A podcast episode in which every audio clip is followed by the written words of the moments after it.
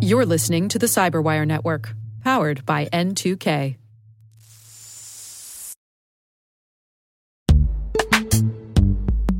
And now a word from our sponsor, Netskope. Netskope is a worldwide leader in SASE and zero trust. Its unified platform, Netskope One, provides optimized access and zero trust security for people, devices, and data anywhere they go helping customers reduce risk, accelerate performance, and get unrivaled visibility into any cloud, web, and private application activity. To learn more about how Netskope helps customers be ready for anything on their SASE journey, visit netskope.com.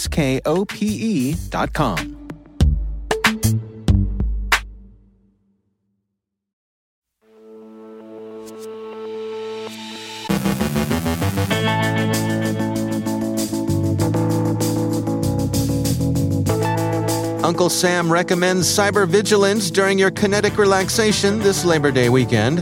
The ransomware threat to food and agriculture, low and slow fraud from compromised email inboxes. Israel promises an investigation of cyber export controls. Josh Ray from Accenture Security on giving back to the community and the Jenkins attack framework for red teaming.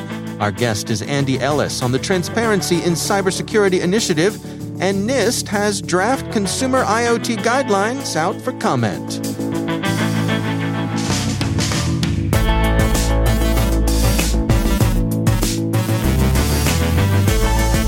From the CyberWire studios at Data Tribe, I'm Dave Bittner with your CyberWire summary for Friday, September 3rd, 2021.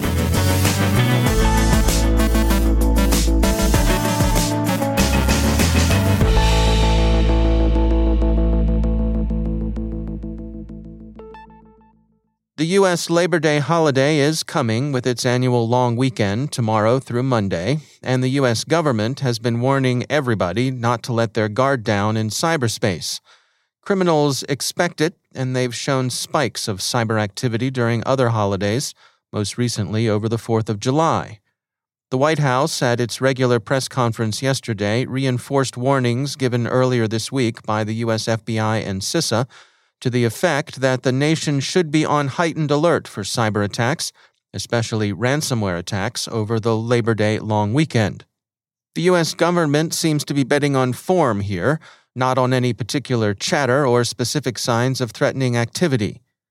Deputy National Security Advisor Neuberger said that while there were no specific indications of attacks, criminals in particular have a track record of taking advantage of the reduced staffing and relaxed vigilance that often accompany holidays. Here's some of what she had to say, courtesy of C SPAN. Good afternoon, everyone. So, we want to take a moment to encourage organizations to be on guard for malicious cyber activity in advance of the holiday weekend. To be clear, we have no specific threat information or information regarding attacks this weekend, but what we do have is history.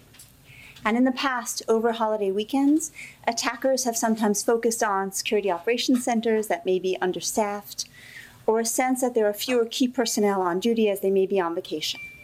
And indeed, a long weekend can sometimes make attackers feel they have extra time to navigate in a network before they're detected.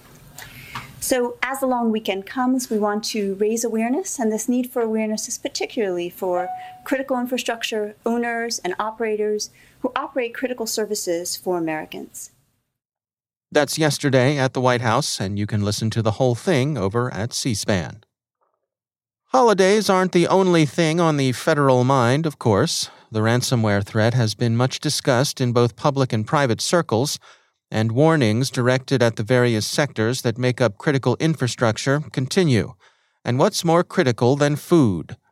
The U.S. FBI on Wednesday issued a private industry notification warning the food and agriculture sector that it's under active attack by ransomware gangs.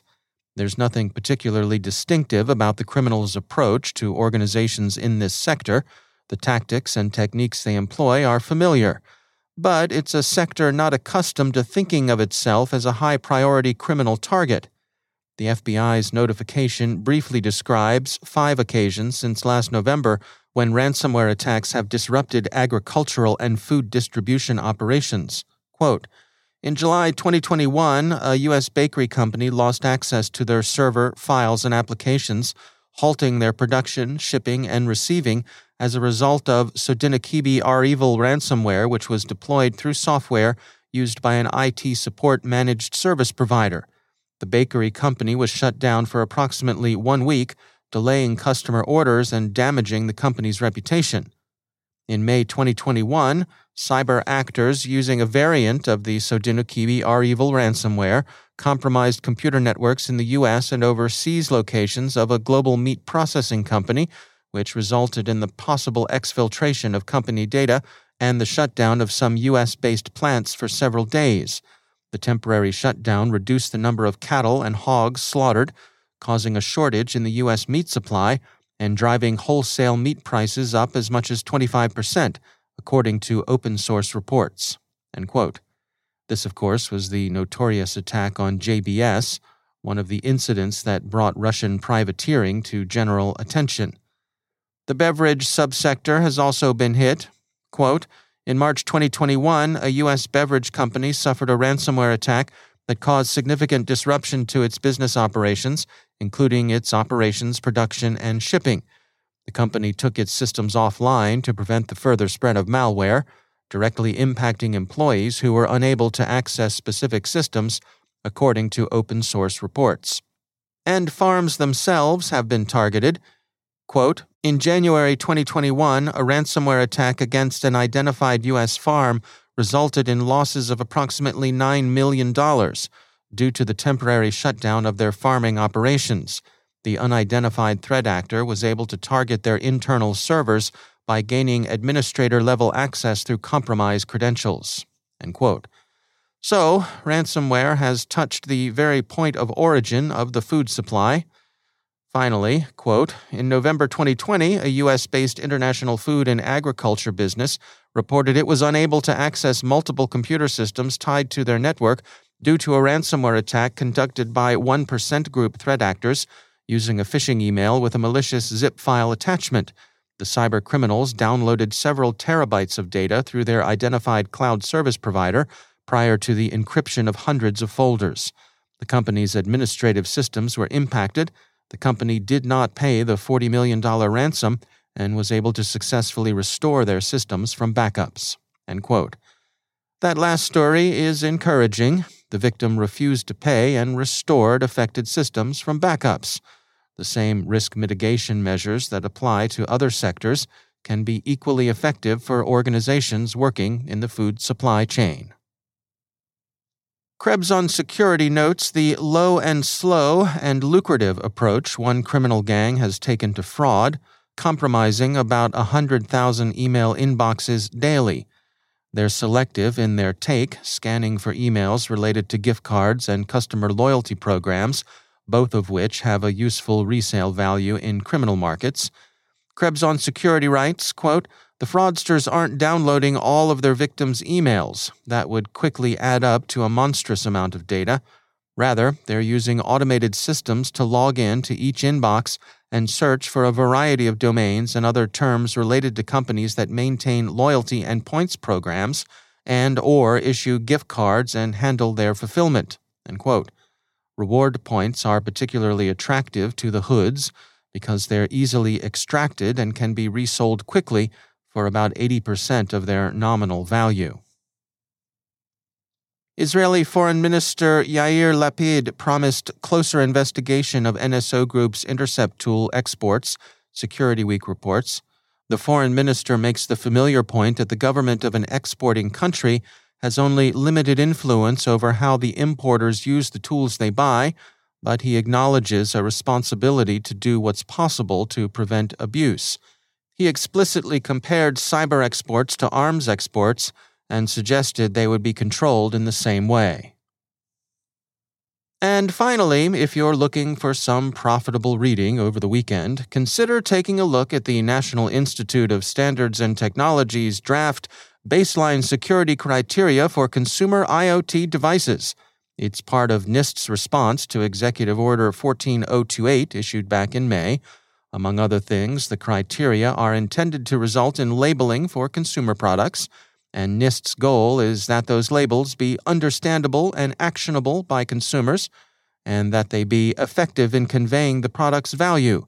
The label should clearly convey when a product provides a greater level of security so that a consumer can understand why there may be a greater value to the individual and to society more broadly, and why there may be a cost differential among competing products with similar functionality but different security performance. So, read the whole thing. NIST would like to have comments by October 17th.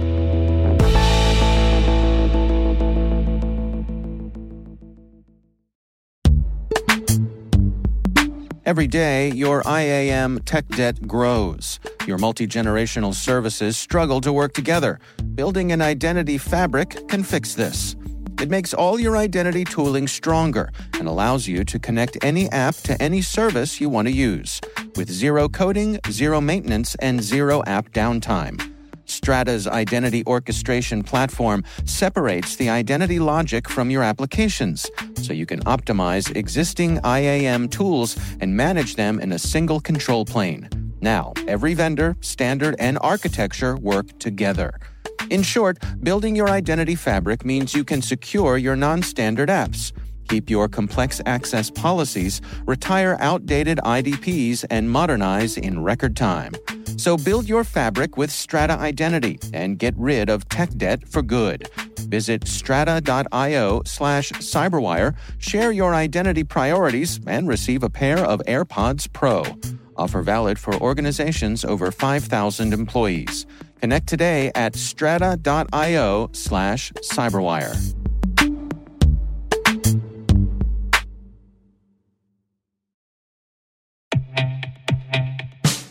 And now, a word from our sponsor, Syxsense.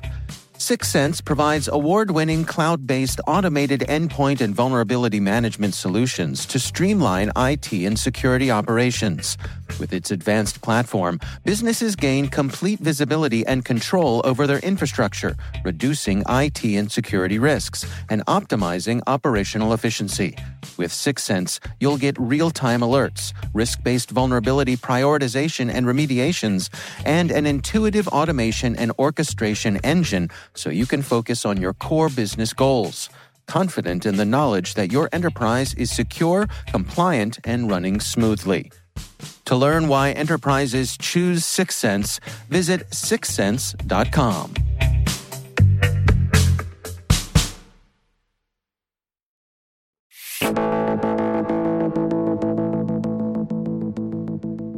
Andy Ellis is operating partner at YL Ventures and former CSO at Akamai. He is among a group of individuals and vendors who've started a new nonprofit called Transparency in Cyber, which hopes to foster more open conversations about security products. I checked in with Andy Ellis for the details.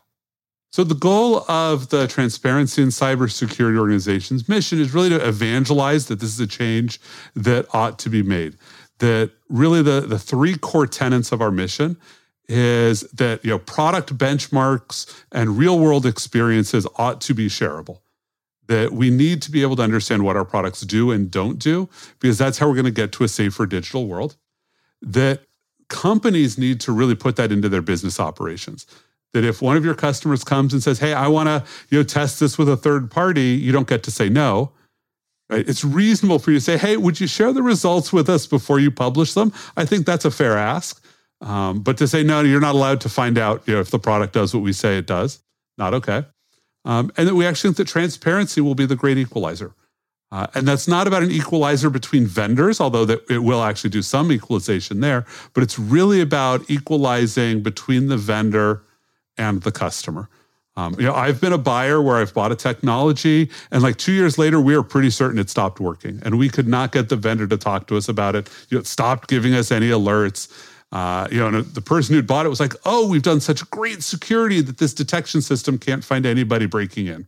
And I said, "Yeah, or the detection system just doesn't work." But we had no way to verify that belief.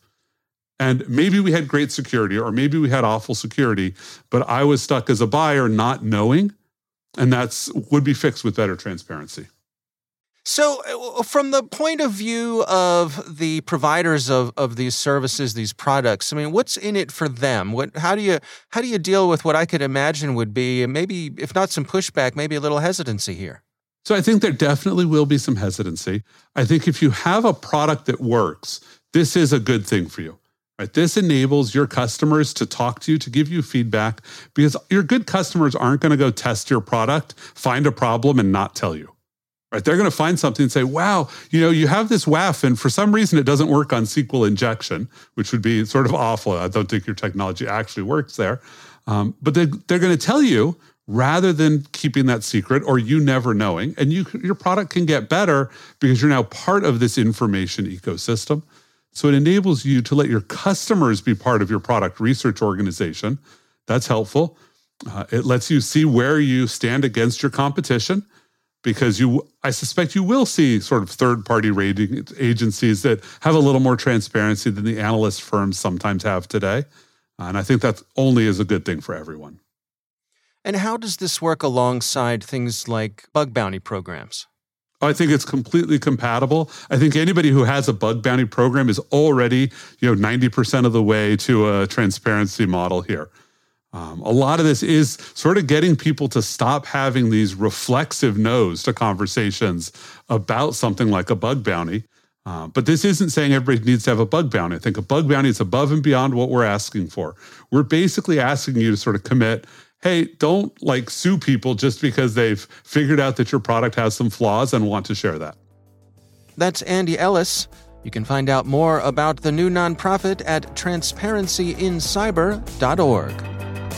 There's a lot more to this conversation. If you want to hear the full interview, head on over to CyberWire Pro and sign up for Interview Selects, where you'll get access to this and many more extended interviews.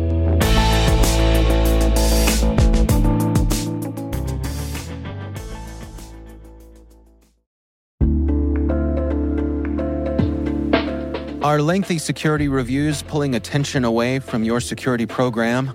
With the largest network of trust centers, Vanta can help you streamline security reviews to win customer trust, save time, and close deals fast. Proactively demonstrate security by showcasing key resources like your SOC 2 or ISO 27001 and provide real time evidence for passing controls. And when a security questionnaire is required, Vanta takes the first pass for you. Visit vanta.com slash cyber to take a self-serve tour. That's vanta.com slash cyber.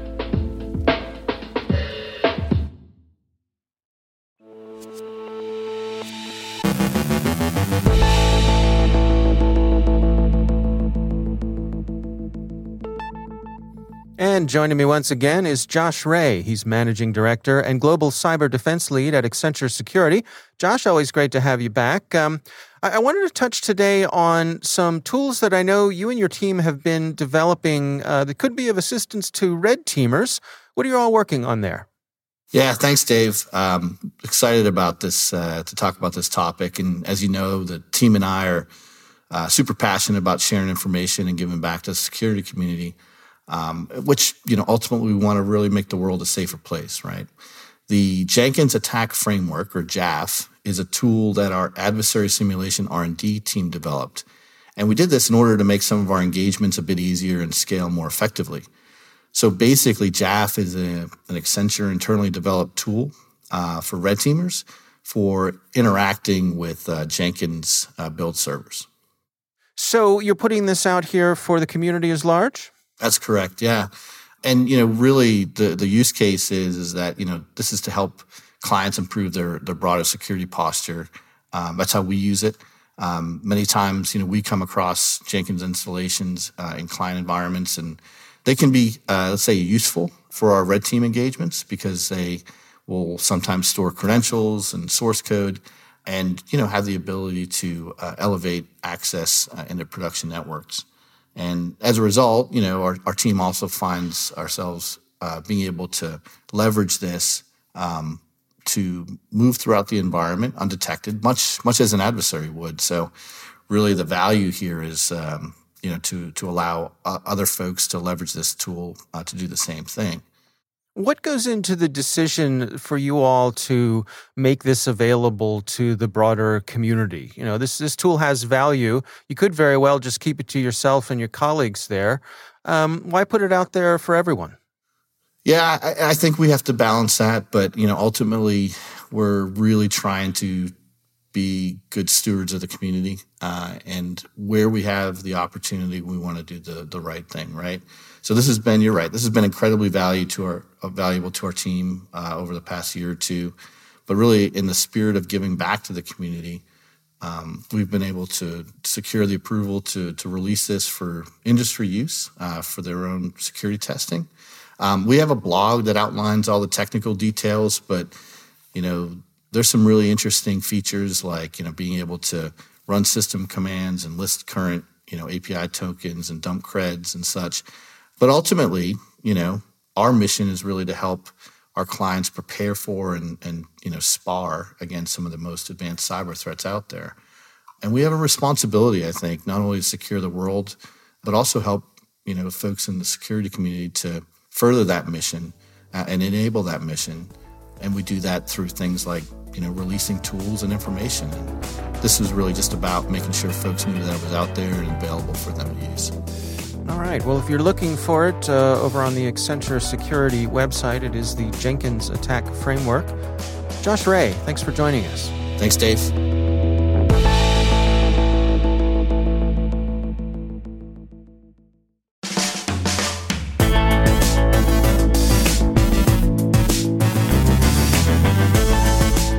And that's the Cyberwire. We'll be taking a break from our daily podcast on Monday as we observe the Labor Day holiday with appropriately unrelaxed cyber vigilance, even as we enjoy kinetic relaxation. We hope you are all able to do likewise, and we'll be back as usual on Tuesday.